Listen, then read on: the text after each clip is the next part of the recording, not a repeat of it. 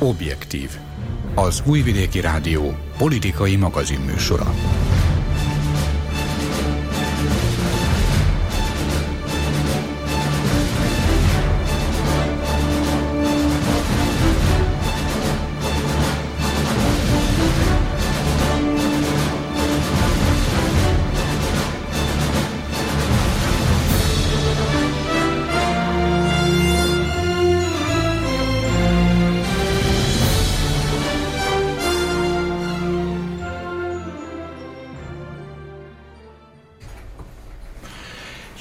Kívánok, kedves hallgatóink! Patúcs László vagyok, a Közszolgálati Média Objektív című műsorának mai szerkesztője. Bizonyossá vált, amit hosszú ideje lebegtettek. Elmarad ugyanis a július 1-ére tervezett Párizsi találkozó a szerb és a koszovói fél közötti dialógust helyes irányba visszazökkentő egyeztetés. Nem tudom, kellően még gondolatkísérlet volna-e felelősöket keresni. A ténynek látszó helyzet az, hogy egy lépéssel sem kerültünk közelebb a koszovói csomó elvágásához. Akár szuverén országként, akár rebellis tartományként tekintünk Koszovóra, sokat elmond a szerb diplomáciáról és a politikusokról, hogy a szomszédos Montenegróval való kapcsolat sem zöggenőmentes. Hogy miért, erről is szót. Ahogy témáink között szerepel Gorán Vészik és az N1 csatorna csörtéjének folytatása is, Belgrád alpolgármestere tegnap Brüsszelben idézőjelek között jelentette fel az SBB szolgáltató tulajdonosát. Nyár elejé klasszikus és egyben lényeges téma az Európai Unió jövője. Erről előjáróban annyit, hogy a Manfred Weber vágyott, vágyott pozíciójához vezető utat mindkét oldalról szegélyezi a politikusok makadsága és a kompromisszumkészség zárójelbe helyezése. Utolsó mai hivatalos témánk Donald Trump, aki első hivatalos kampánybeszédében kézzelfogható gazdasági tervek mellett például a rák meggyógyítását is megígérte. De most vissza a tárgyalóasztalhoz, pontosabban az asztal melletti üres székekhez. Csikos Zsuzsához, Öreg Dezsőhöz és Dani, Dani Zsolthoz intézett első kérdésem az, miért nem tudjuk július 1-én figyelőszemünket Párizsra vetni? Zsuzsa? Há, nagyon jó megfogalmaztad, de a bejelentőben azt írtad, hogy fejezetek a párizsi találkozó életéből, és én hozzáteszem, hogy a nem létező párizsi találkozó életéből, mert fejezetekről ugye csak arról beszélhetünk, hogy, hogy mi, mi történt eddig, és, és hogy miért nem jött létre ez a találkozó. Szerintem az elsősorban azért nem jött létre, mert Pristina is és Belgrád is kizárólagos volt olyan tekintetben, hogy Pristina azt mondta, nincs a száz százalék eltörlése, Belgrád pedig azt mondta, hogy ennélkül nincs értelme a találkozónak. De én úgy gondolom, hogy ez végül is azért, azért nem jött össze, mert Macron és Merkel, ahogy te is mondtad, mással van elfoglalva, de nagyon-nagyon mással van elfoglalva, és úgy tűnik nekem, hogy hogy hát javaslatot sem igazán terjesztettek be, még csak ki, ki sem szivárgott, legalábbis én nem láttam, hogy bármilyen tervet készítettek volna, azon felül, hogy, hogy volt arról szó, hogy esetleg ilyen fokozatosan nem tudom, hogy mi történjen ugye Észak-Koszovóval, de, de a, a, a lépcső végén, 20 év múlva esetleg az ott lévő szerbek ö, ö, referendumon dönthetnek, hogy hova akarnak tartozni. Ez talán volt valamiféle ö, terv, de ez én azt hiszem, hogy egyelőre, egyelőre tehát ö, semmi sincs az asztalon, és üresek a székek, ahogy te is ö, fogalmaztál.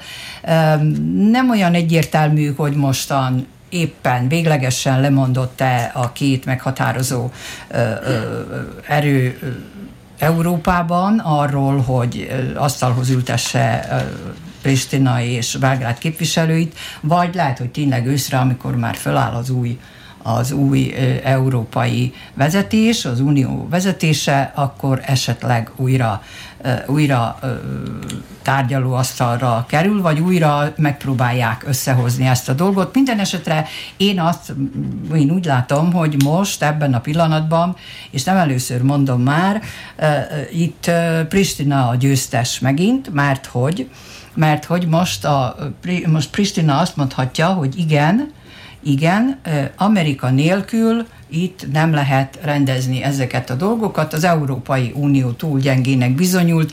2013-ban írták alá ugye azt a brüsszeli szerződést, mit csináltak? Hat évig, ott úgy ö, ö, tologatták ide-oda ezeket a dolgokat, és komolyabb, komolyabb ö, ö, eredménye ennek nem volt. Régóta, ö, régóta mondjuk már azt, hogy nem volt elég erős tárgyaló, tárgyalásvezető Mogherini asszony mosolya nem lehet ugye eredményt elérni, és, és hát már is jelentkezett Amerikából is, jelentkeztek a különféle kommentek, hogy, és hozzáértő szakértők véleménye, hogy igenis az amerikai Egyesült Államoknak ebbe a dologba be kell mindenképpen kapcsolódnia, és ha emlékezünk ha emlékezünk arra, hogy a macedón helyzetet is végül is az amerikaiak oldották meg, milyen hosszú ideig na nem addig, mint a, a Pristina-Szerbia dolog, de milyen hosszú ideig húzódott, és végül is, amikor, amikor a, az amerikai képviselő azt mondta, hogy na most akkor így lesz, és akkor, és akkor meg is szüle, megszületett a 20 éve tartó húzavona. Tehát röviden még egyszer, én azt hiszem, hogy a, az USA-nak kell itt lépnie, és hát már tavasz óta vagy tél óta ezt lebegtetik is, de úgy látszik, hogy ez mégsem megy olyan könnyen és, és gyorsan, mint ahogyan, mint ahogyan ott gondolták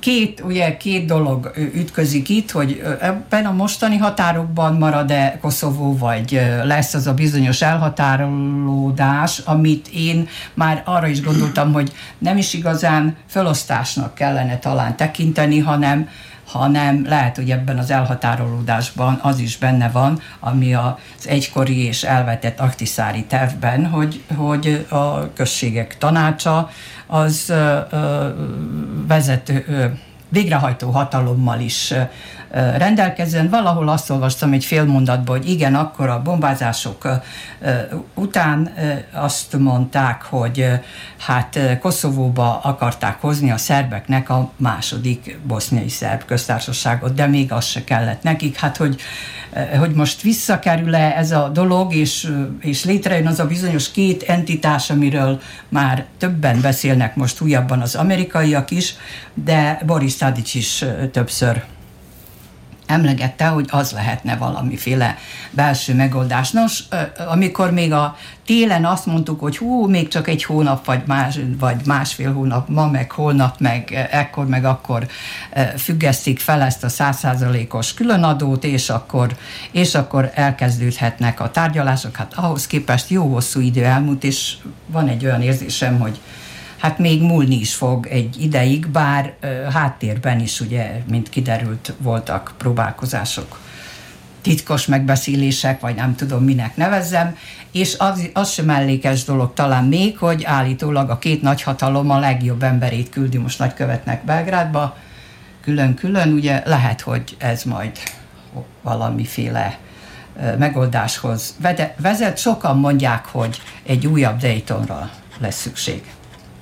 Az előbb uh, utalás szinten megjelent titkos találkozó egészen pontosan nevesítve a néhány nappal ezelőtti berlini uh, egyeztetés, ahol a szerb és az, a koszovói fél találkozott. Számomra, amikor erről hírt, ha, tudomást szereztem, egy jó előjelnek tűnt, de mint végül kiderült, igazából egy rossz ómen lett.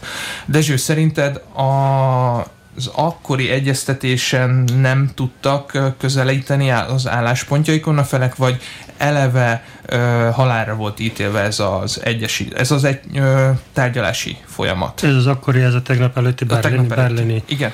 berlini találkozóra vonatkozik, ugye? Hát én azt hiszem, hogy akkor már mindenki tudta, hogy ebből a párizsi csúcsból nem lesz senki, Alexander Vucic be is jelentette, úgyhogy azt mondta 99% közben tudták, hogy nem lesz semmi. Nem véletlenül, hogy Márko Gyuricsot küldte, aki tulajdonképpen egy irodavezető, még csak nem is miniszteri, tehát nem a külügyminisztert küldte el tárgyalni. Az albán fél, ha jól tudom, az, az pedig a, a Haradinai kabinetfőnöke, az, az vezette a, az Albán felett, úgyhogy azt akarom mondani, hogy ez nem azt mondom, hogy alacsony szintű diplomáciai tekintetben, de, de nem is a legmagasabb szintű, úgyhogy én azt hiszem, hogy ekkor már tudták, hogy nem lesz. Az, hogy, és a kérdésed az volt ugye, hogy ez jelente valamit, hogy volt egy ilyen találkozó, és titkos találkozók folynak továbbra is. Tehát, hogy Márko Gyurics, ezt, ezt ma reggel hallottam, hogy Márko Gyurics találkozott a, a Haradinái kabinetfőnökével, és folytattak titkos megbeszéléseket, ami azt jelenti, hogy mindenki a saját mm, gazdája irányítása alatt mondja azt, amit mondani kell, tehát azért vannak valamiféle titkos megbeszélések, és most már nem tagadják azt sem, hogy ezek folyamatosak, úgyhogy valami történik, de ez a párizsi találkozó egyetértek Zsuzsával, mint ahogy mondtad, fejezetek a párizsi találkozó életéből, ennek az életnek még csak szóval meg sem született, de előéletesen volt igazi, utóélete pedig egyáltalán nem lesz.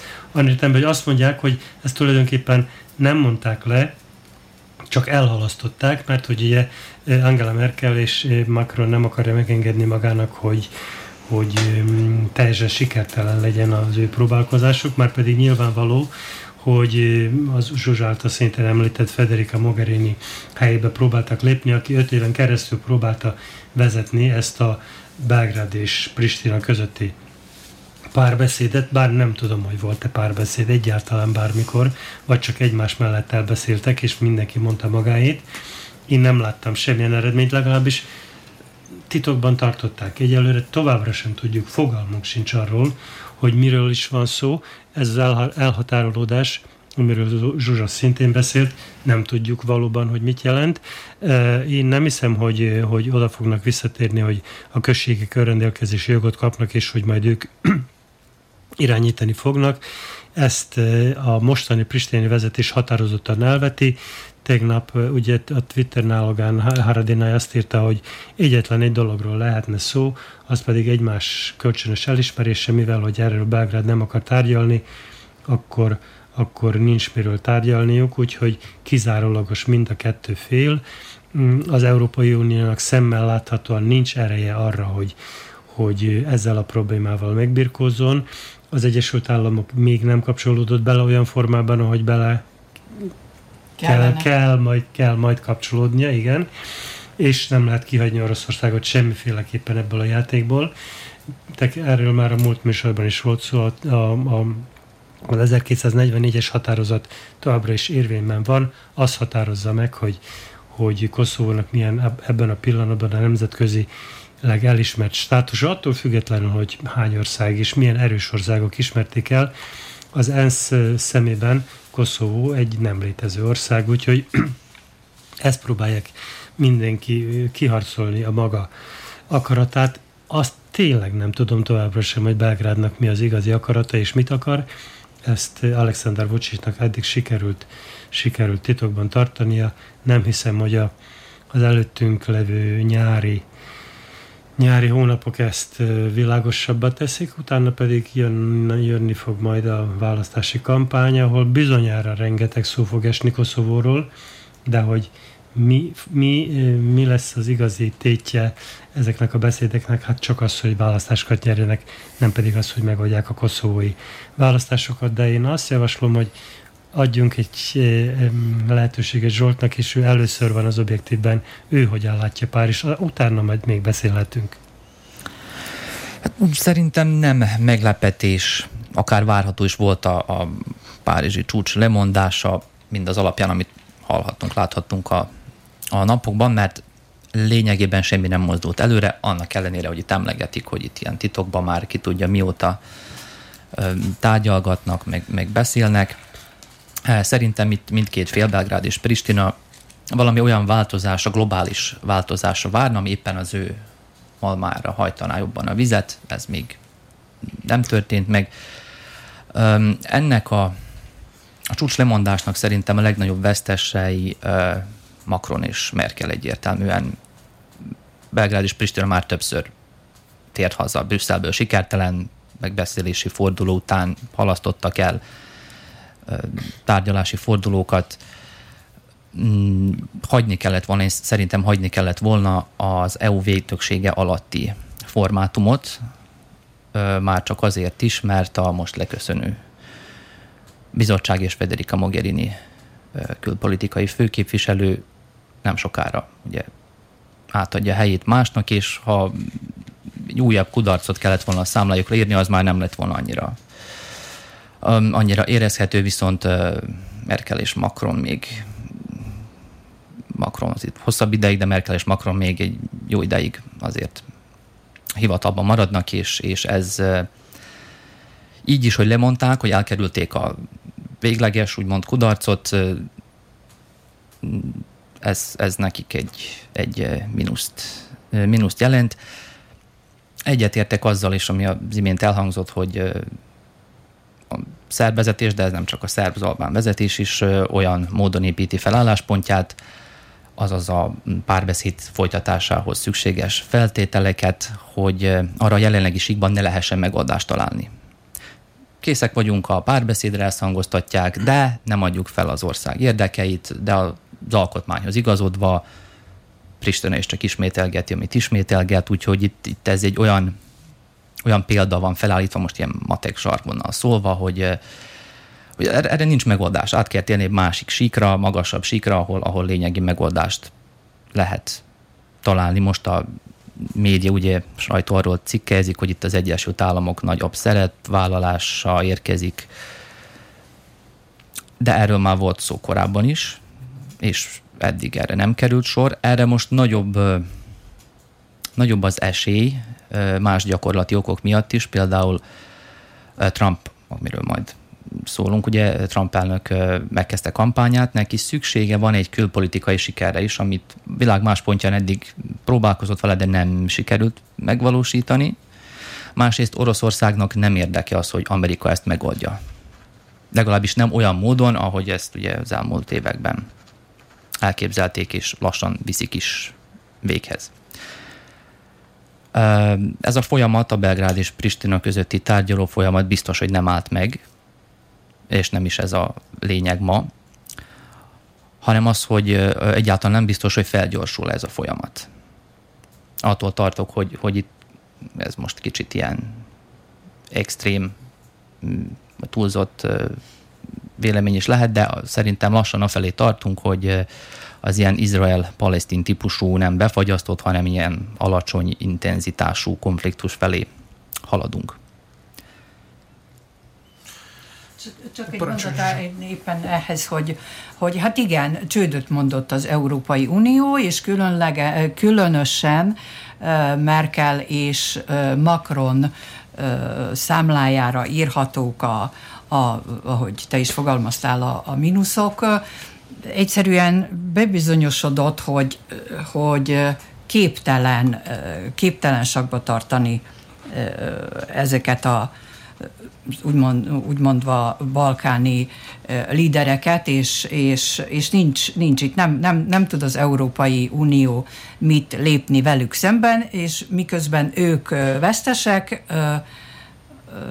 Haradináék, Pristina egyértelműen, egyértelműen győztesnek tekinthető, hiszen nyilvánvaló, hogy ez csak úgy folytatódhat tovább, hogyha az amerikai Egyesült Államok is belép a dologba, és bevezetik a Holbrook mintájára, a néhai Holbrook mintájára a az utazó, vagy, vagy hogy is mondták, milyen ö, diplomatát, aki, aki hát majd ugye körbejárja is folyamatosan és folyamatosan, és a végén egy asztalhoz ülnek, és ez egy, ez egy nemzetközi konferencia lesz. Én úgy gondolom, hogy ezt, ezt csak az Európai Unió nem fogja megoldani, se Macronnal, se nélküle, se Brüsszel, szóval itt csak, csak a két nagyhatalom és esetleg harmadikként az Európai Unió a megoldás kérdése ténylegesen túlságosan is képlékeny ahhoz, hogy mi itt megfogjuk, viszont Európai Uniós kontextusba állítva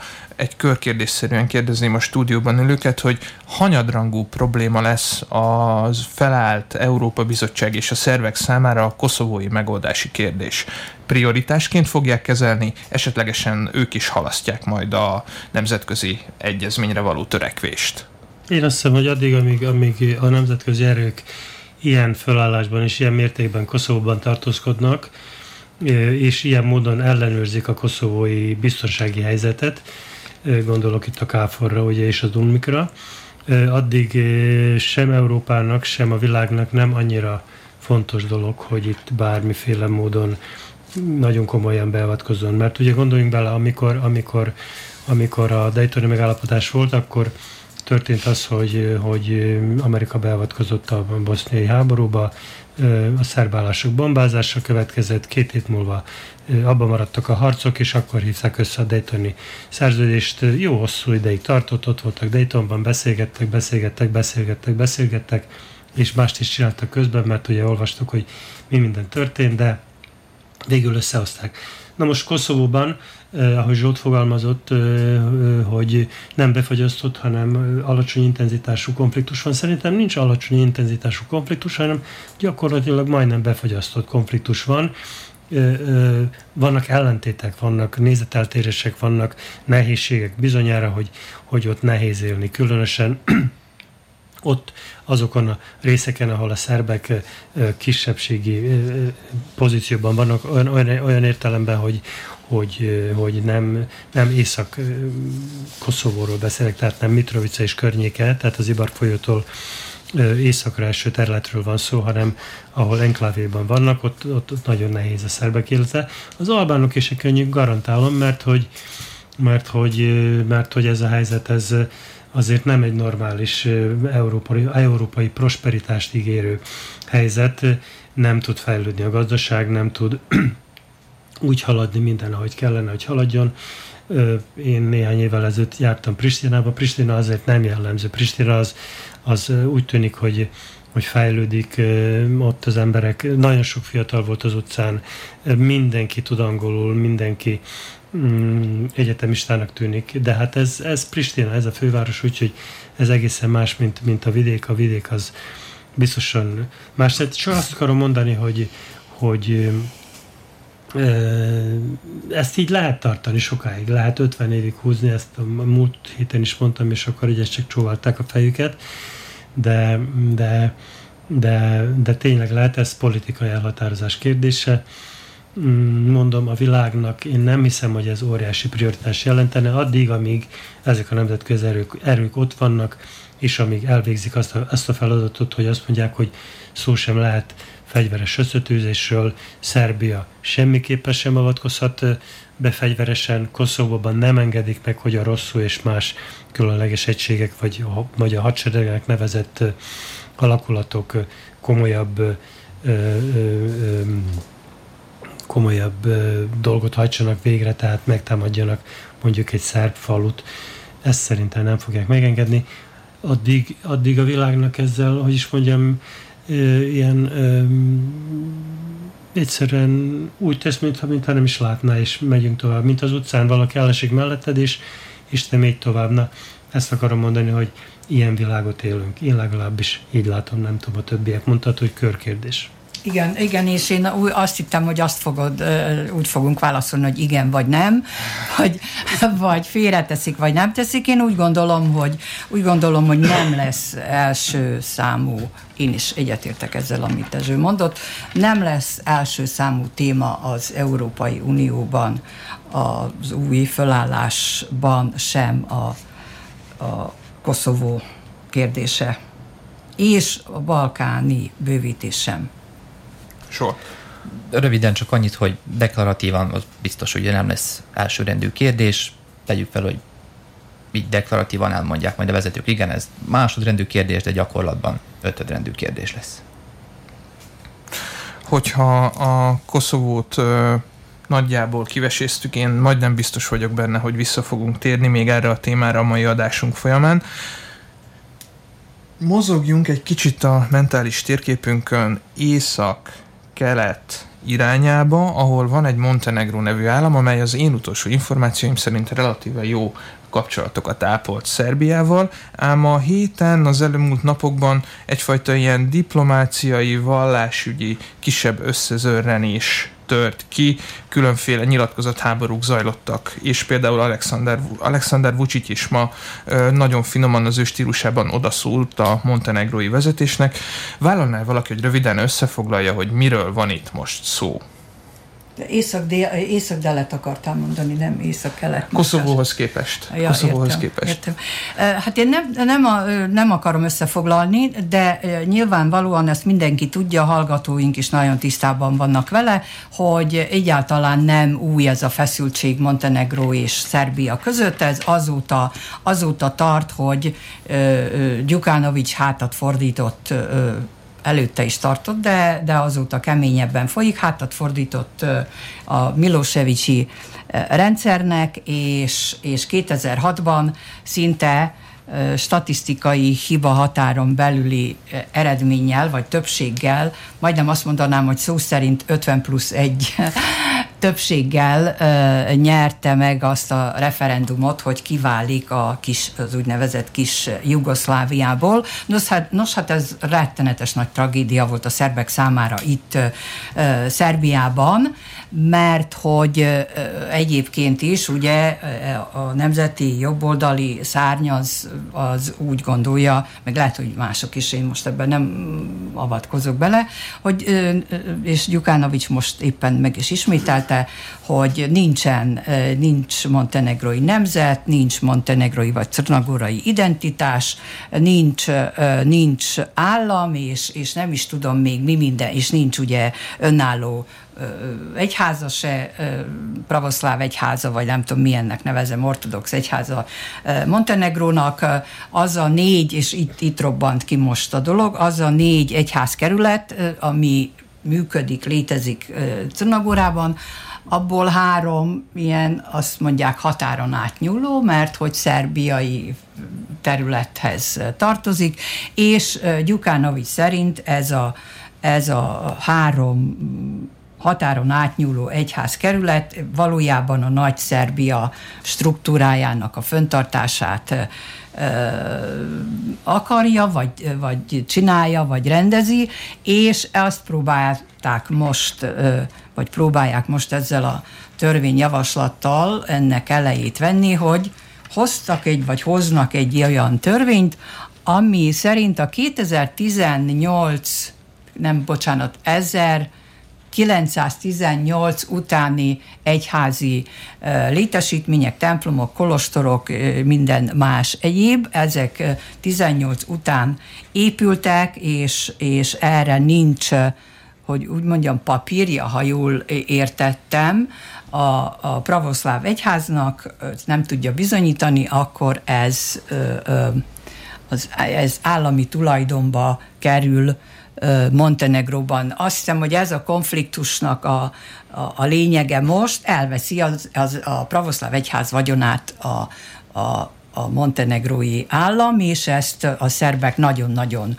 a szívükre vették, az egyháztól kezdve ugye a, a szerbség is, úgyhogy, úgyhogy az, ami eddig volt feszültség, az, az egy ilyen abszolút kis dolog ahhoz képest, amit, amit ez a törvényjavaslat kiváltott, és mit had Isten, az a bizonyos Velencei Bizottság az Európai Unióból, amelyik ugye az ilyen kirívó törvényeket felülvizsgálja, jóvá hagyja, vagy, vagy nem, az jóvá hagyta ezt a, a vallásszabadságról szóló, azt hiszem, hogy így hívják ezt a törvényjavaslatot, ez jóvá hagyta, hogy rendben van az, hogy el, akarja, el akarják venni a vagyont. Nem tudom, hogy, hogy rendben van-e, mert hogy az egyházi vagyon az egyházi vagyon, gondolom én, de az minden esetre minden esetre fölöttébb riasztó, hogy, hogy és hallatlan, hogy az egyház ekkora szerepet kapjon a politikai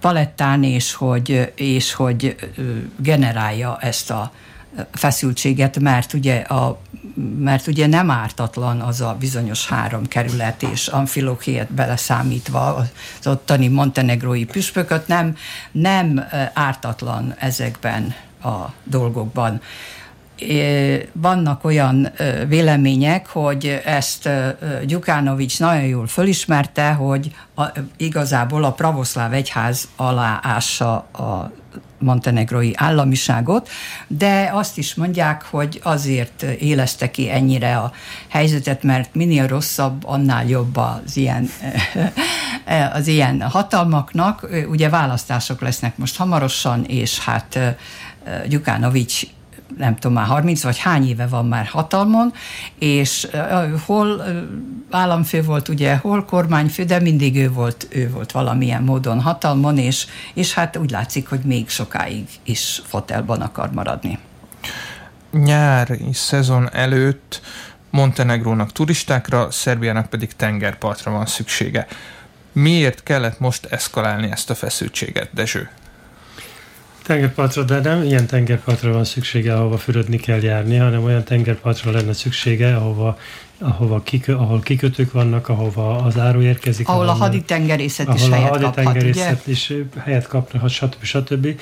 Én ott voltam a montenegrói függetlenségi referendumon, emlékszem, hogy az mekkora, mekkora csapást jelentett az ottani Belgrádból és más helyiségekből érkezett kollégák számára, hogy az 55, tehát tulajdonképpen Gyukanovics belement abba, hogy 55 plusz egy, tehát 55 százalék plusz egy szavazat legyen a referendumi győzelem mércéje, ami, ami, ami én nem hallottam életemben ilyesmiről, hogy 55 százalék plusz egy szavazat, mert ugye 50 százalék plusz egy az mindenhol győzelmet jelent, Ebbe belement, ezt megnyerte, ha jól tudom, 55,3%-os volt az eredmény, rettenetes volt az elégedetlenség, néhány, néhány podgoricai helyi közösségben várták az eredményeket, azt mondták, hogy az még változtathat.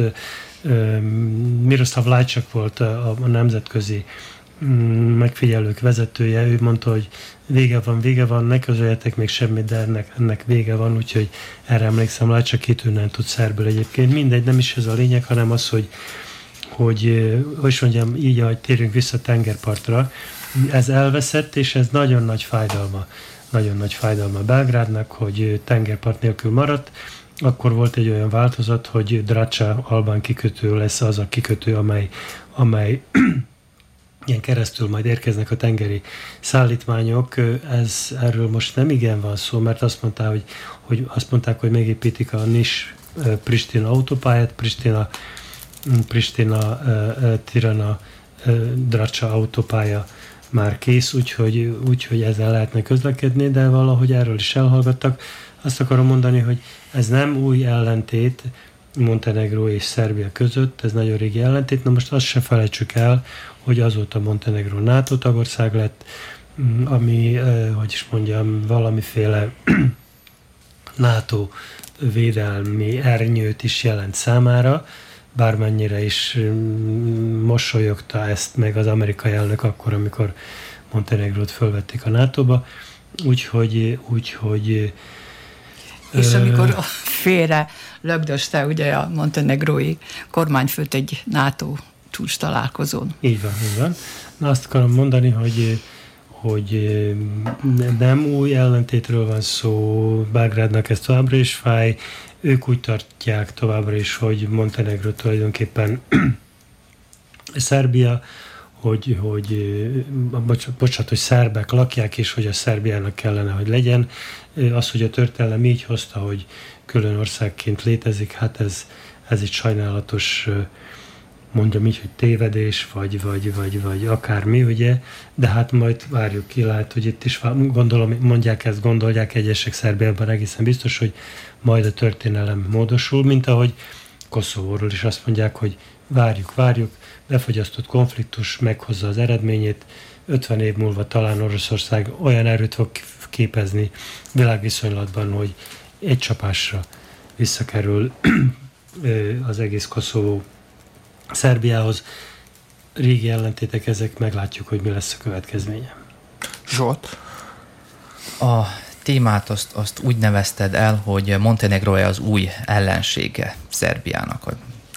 Hát Montenegro valóban egy régi új ellenség, egyetértek azzal, ami az előbb elhangzott, hogy itt adagolva lett az ellenségeskedés, már akkor, mikor a Nagy Jugoszlávia szétesett, az akkori háború előtt megelőző tárgyalások, akkor a 97-ben a Milosevic-től való gyakorlati elszakadás, aztán az említett 2006-os referendum, és ha ehhez hozzátenném a Koszovó elismerését is, az is egy diplomáciai uh, incidenst váltott ki.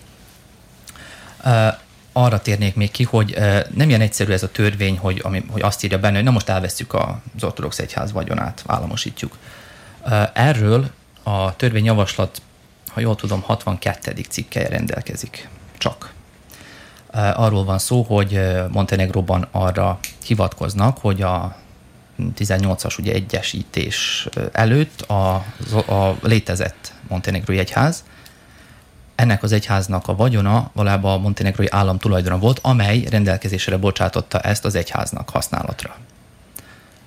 Megtörtént az egyesítés Szerbiával, illetve a szerb királysággal, megszűnt Montenegró, mint állam, mint jogi személy, két évre pedig megszűnt a montenegrói egyház, és belolvatta az akkori egyházban. Na most a, ez a Velencei Bizottság által jóváhagyott törvényben érdekes kitérni arra, hogy az egyházat úgy definiálja, mint egy non-profit szervezet, amely az ország többi törvényével összhangban kell, hogy működjön.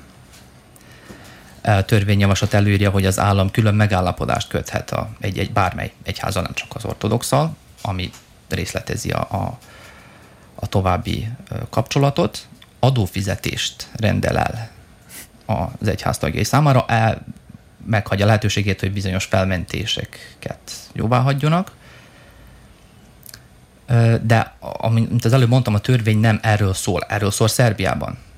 Nyugaton nem erről szól. Ez egy alapjogokról és vallási szabadságokról szóló törvény. Azért mondtam, a 62. cikkeiben emlegeti ezt a, a kisajátítást, ezért is kapott pozitív osztályzatot a Velencei Bizottságtól, amivel a nyugat de facto rábólintott Gyukánovicsnak erre a lépésére.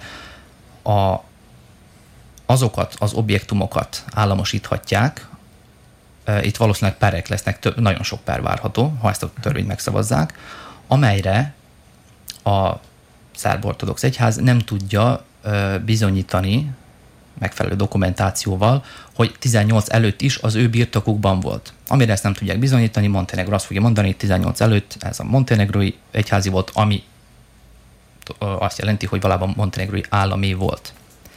Ez a lényege a, ezeknek a jogi álláspontoknak. Na hát most itt persze erről már szó volt, hogy itt Belgrád van a vezetés, a legmagasabb vezetés azt mondja, hogy jó, mi itt párbeszédet akarunk, továbbra is jó viszonyt akarunk, viszont kiosztották a feladatokat az alacsonyabb pozícióban való tisztségviselőknek, hogy azért mégis mondják meg, hogy mi van a, mi van a lelkükön. És még hozzá kell tenni, hogy a szerb pravoszláv egyház keményen politizál, Koszovó esetében is, Montenegro esetében is, úgyhogy úgyhogy itt most már nyílt, nyílt az ellentét, és ezek a szemek a fejben, ahogy valamikor neveztük ezt, azt mondták, hogy, hogy Montenegro és Szerbia olyan, mint, mint, mint a szemek a fejben, hogy tehát, hogy egyet mint látnak. Egy, hát most, mint egy szempára a fejünkben. Mint egy igen. szempár, igen, ezek, ezek a szemek most nagyon kancsalul néznek egymásra. Uh, majdnem elfelejtettem, de azt szerettem volna uh, uh, hozzátenni, hogy hogy igazából az is nagy gond itt a háttérben, és ez, ez vallási területen van, keményen politizál a pravoszláv egyház, ez így van, e, és éppen emiatt, mert keményen politizál, emiatt nem, e, nem engedélyezi az önálló montenegrói vagy nagorai pravoszláv egyháznak a fölállását, létrejöttét, mind ahogy ugye e, nagy e, cirkusz volt a, az ukrán e, pravoszláv egyház és a önállósága körül is, mint ahogyan, ha jól tudom, az Észak-Macedóniában lévő pravoszláv egyházat sem engedte el a belgrádi, vagy nem tudom milyen pravoszláv egyház. Szóval eh, ahogy, ahogy szaporodnak ugye az államok, meg az államocskák, hát ezzel, ezzel párhuzamosan eh, alakulnának ugye a, a, az egyházak is, de, de hát ezzel nem a pravoszláv egyház, amelyik, ahogy mondtuk, ugye keményen politizál, nem, nem tud megbékélni, és nem is fog szerintem megbékélni. Az ortodox egyház itt arra hivatkozik, hogy igen, Ukrajna kapott a, a konstantinápolyi pátriákától egy ilyen független szervezetet. A, a szerbiai egyház viszont azt mondja, hogy ott a meglévő struktúrából vált ki az ottani szervezet. A Montenegróban nem ez történt, nem az történt, hogy a szerb nemzetiségű ö, ottani egyházvezetők azt mondták, hogy most függetlenek leszünk. Ők alapítottak egy teljesen új egyházat, és itt ők kánonjogilag, egyházjogilag itt gondba vannak. Nem biztos, hogy ilyen könnyen megkapják azt, amit Ukrajna megkapott. Értem. Még kisebbek is, meg, meg, meg nincs is akkor erejük, de ez végül is most már mm, ismét csak a politikai, politika vizeire kell evezni. Mm, itt nem csak, nem csak a kánonjogról van szó, hanem a politikai erőről Sőt, is. arról szinte nincs is szó, ugye? egyházjogi és lényegében a skizma fogalmát érintő téma után szerkesztőként objektívünk hajóját európai vizekre vezem, ugyanis nagyon fogy az időnk, és mindenképp ki kell térnünk arra, hogy az európai vezetők az elmúlt két napot egyeztetéssel töltötték, ami végül egy zsákutcába futott ki. Nagyon leegyszerűsítve, Manfred Weber nem kapta meg azt a támogatottságot, amire véleményem szerint ő maga, és a, jelen, az ott jelenlévők legnagyobb része is számított. Egy háttér alkú felrúgásáról van szó nagyon röviden. Hogyan látják elemzőink ezt a történetet? Suzsa? Hogyan? Úgy, hogy Merkel és Macron elnök, Merkel kancellár és Macron elnök között nagyon-nagyon megromlottak minden jel szerint a viszonyok. Azt is hozzátehetjük, hogy Merkel asszony úgy látszik egészségi állapotát illetően is gyönge lábakon áll. Biztosan mindenki látta azt a felvételt, amikor végigreszkedte, hogy így mondjam, a a komikusból lett ukrán elnökkel a, a a himnuszok eljátszását, szóval ilyet, őszintén ilyet még nem láttam, és, és egyenlőre ugye már mint ilyen állapotot, mint amit ott láttunk, az az egy perc alatt, vagy másfél perc alatt, és hát igaz, hogy azt mondta, hogy utána három pohár vizet megivott, és minden rendben jött, és, és hogy ő igazából jól érzi magát, de nem, ez nem igazán biztos, hogy így van, és én nekem most az az érzésem, hogy Macron és ez nagyon-nagyon nem szép tőle, és még azt is tud, mondanám talán, hogy embertelen is tőle, hogy most úgy érzi, hogy na, most akkor eljött az idő, hogy átvegye az Európa Európai Unió vezetését, amióta ugye megválasztották, azóta más se csinál, mint folyamatosan, folyamatosan olyan dolgokat ö, ö, rendez, és olyan dolgokban vesz részt, amelyben bizonyítani akarja, hogy Franciaországnak, Párizsnak neki ott a helye a vezető poszton, és, és hát ezt ugye régóta mondják, hogy Merkel és, és Macron között folyik ez a nagy-nagy ellentét, és a választások után, az európai parlamenti választások után az a tábor jócskán meggyengült, a, ahova Merkel asszony tartozik, és amelyiknek ugye csúcsjelöltje volt Manfred Weber, akit, akit említettél az előbb, és, és a szocialisták is, vagy a szociáldemokraták is sok helyet veszítettek, és, és mint ahogy azelőtt a, az Európai Néppárt és a, a szociáldemokraták meg tudták szavazni az európai e, e, bizottságnak az elnökét úgy most nincsenek elegen, és itt lépett be ismét ugye Macron elnök, aki ahhoz a bizonyos ALDE csoporthoz csatlakozott, és, és centrista liberálisoknak nevezik valahogy így őket, és most ő, ő, ő diktálja a, a, a, a dolgokat, és Macron elnök szinte biztos, hogy ő a legerősebb vagy legkeményebb ellenzője annak, hogy Manfred Weber legyen a, a, az Európai Bizottság elnöke, és még ez sokáig el fog húzódni, ugye nem egyeztek meg, természetesen Merkel asszony viszont ragaszkodik a jelöltjéhez egyenlőre még, és a tetejében ugye azt mindenki hallotta már, hogy, hogy öt fontos funkciót kell most eldönteni, és nagyon próbálja, próbálnak úgy kiegyezni, hogy mindenkinek jusson valami, a legerősebbeknek persze. Meg még nő is legyen közöttük. Meg még nő is legyen közöttük Valahol hallottam, egy elemző mondta, hogy ugye tudjuk, azt is hallottuk már, hogy Macron elnök azt mondta, hogy tudná, támogat, tudna támogatni egy német személyt az Európai Bizottság élén, az Angela Merkel, és ezt eléggé hát ízléstelen javaslatnak tartották sokan, azok után, hogy ugye ennyire meggyengült Merkel pozíciója.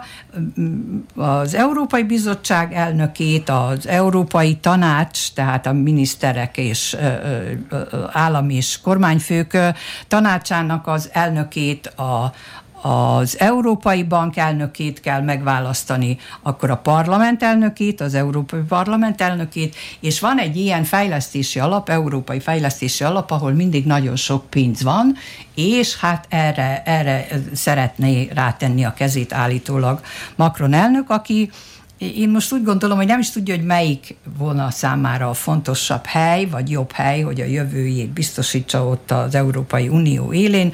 A bizottsági elnöki, a, a, a bank elnöki, az Európai Bank elnöke, vagy pedig ez a fejlesztési alapnak a vezetője lenne a, a legjobb, vagy mindegyik, bár ahhoz, hogy, hogy ezt, a, ezt a hatalmat megőrizze. Én továbbra is úgy gondolom, hogy nem sok beleszólása van itt másoknak ebbe a játékba, és, és nagyon az az érzésem, hogy úgy fog ez a dolog alakulni, ahogyan ezt Macron nagyon-nagyon szeretné.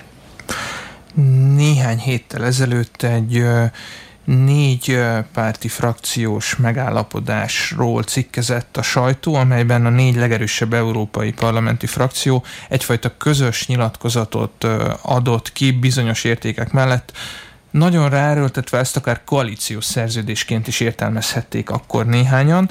Ehhez képest ma egy látványos törés tapasztalható a frakciók között. Ennek a kicsúcsosodása ugye a Weber nem elfogadása. Mi történhetett? Ténylegesen a, a helyek körüli stratégiai megegyezések hiányát érezhetjük, vagy esetleg többről is lehet szó? Hát a pontos okokat az persze mi így kívülállók, az, ezekről csak találgathatunk. E, ezt az egészet hárítanám, és azt mondanám, hogy nem is ez a lényeg, nem a Weber sorsa, vagy a nem tudom én, a Timmermans sorsa, vagy a másik jelöltek és a többi intézmény vezető, vezető jelöltjeiről van szó, hanem az, hogy mi történt a közösségben a döntéshozatallal. Ugye eddig mindig az volt, hogy két európai két néppárt, szociáldemokraták, néppárt el, el tudta dönteni, meg tudta osztani, ketten most már nem tudják megcsinálni, be kell vonni harmadik, esetleg negyedik felett is ez nagyon-nagyon összetetté teszi a dolgokat. Különben senki sem gondolta azt szerintem, hogy ez egyszerű és gyors lesz, hogy az intézmények élére kineveznek valakiket. De ez, ez az eddig irányvonal egyszerűen arra utal, hogy Európa egyre jobban és politikailag megbénult szervezetté válik és ahol egyre nehezebb lesz döntéseket hozni. Ez nem ezzel az európai parlamenti választással kezdődött, még talán nem is az előzővel, de ez egyszerűen most bontakozik ki ekkora mértékben. Most a, a pontos okokat, az, az, az napi politika, hogy most ez pontosan ki, ki mit kínál, ki mit kér. A tagállamok, állam és kormányfői, ők gyorsan tudnak stratégiákat és terveket elfogadni, mint ahogy láttuk most a, a, a csúcs végeztével, hogy miket fogadtak el, miről állapodtak meg. De a gyakorlati megvalósítás ezeknek már, már egy ideje nem, nem történik olyan könnyen, azért foglalom össze röviden, hogy talán még legyen pár percünk az utolsó témára is. Dezső, te az európai parlamenti választás után nagyon leegyszerűsítve egy minél erősebb, egy minél inkább birodalmi értékkel, energiával felruházott unió mellett nem kardoskodtál, hanem vizionáltál. Ma is tartod nem, ezt az állást? Nem is vizionáltam, én azt mondtam, hogy az lenne a jó, és én azt, azt láttam, hogy a, és továbbra is azt látom, hogy, hogy az, erős, egységes nagy Európa az jelentene egy komoly kihívást a, a, a más erősödő nagyhatalmak, vagy, vagy, vagy szuperhatalmak nevezzük, aminek akarjuk irányába, és hogy ez jót tenne Európának.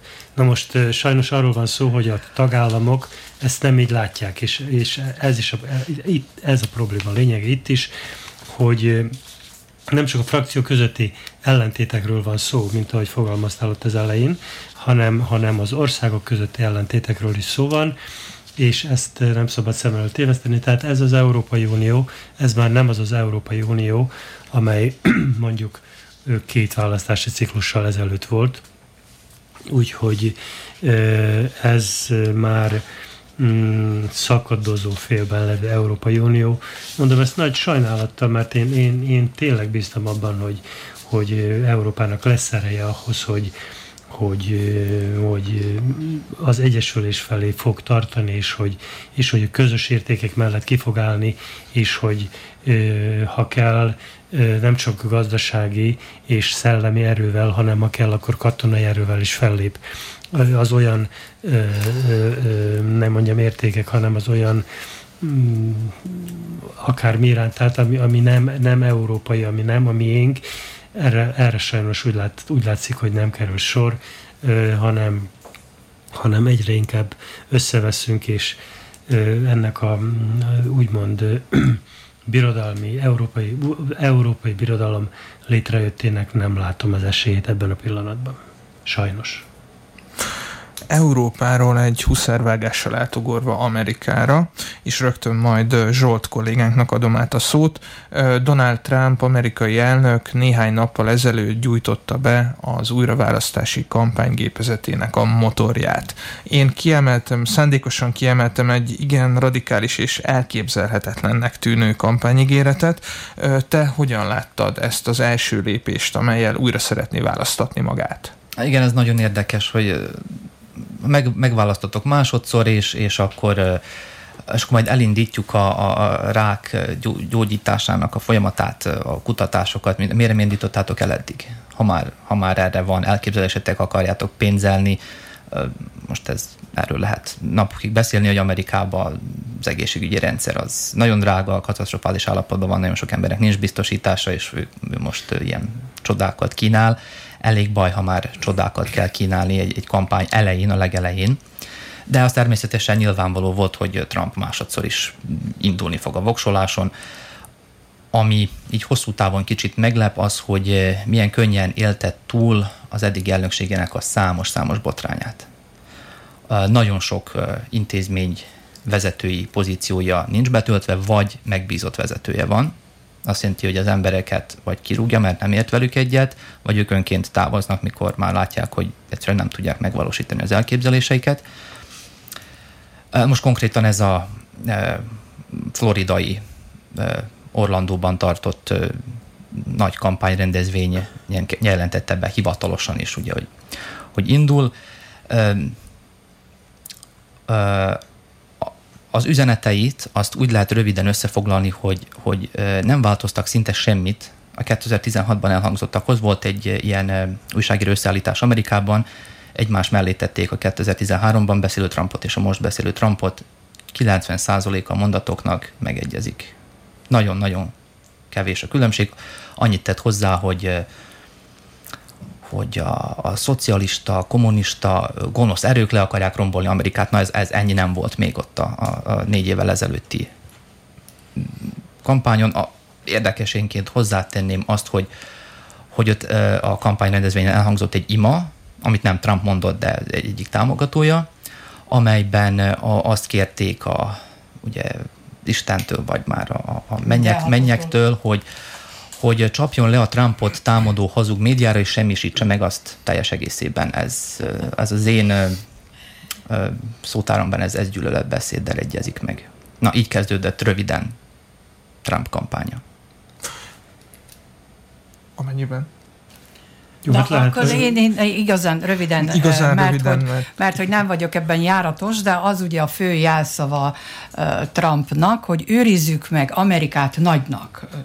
Tehát az, az előzőben az volt, hogy Amerika az első helyen, most, és, és most csodálatos állapotban van az amerikai gazdaság, minden téren fontos eredmények születtek, és ilyen nagynak őrizzük meg Amerikát, ezt mondta, és pillanatok alatt állítólag nagyon-nagyon rövid idő alatt 40 millió dollárt szedett össze kampánypénzre, vagyis támogatásokat.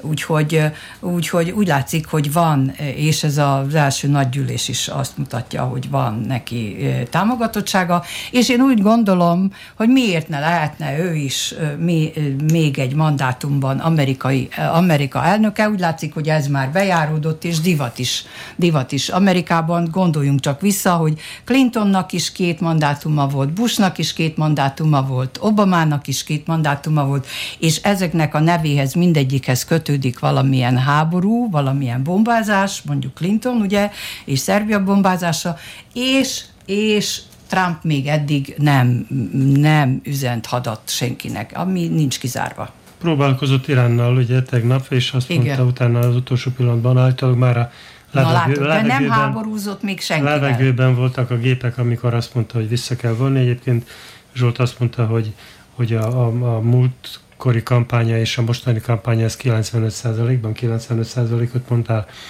egyezik, hát én ha cinikus szeretnék lenni, ami távol áll tőlem mindig, akkor azt mondanám, hogy a győztes csapatot azt nem kell cserélni, nem? Ennek a szellemében folytatjuk majd jövő héten műsorunkat és témáinkat is így válogatjuk meg. Köszönöm Csíkos Zsuzsa, Dani Zsolt és Öreg Dezső jelenlétét. Műsorunk ismétlését holnap délelőtt hallgathatják az Újvidéki Rádió hullámhosszán.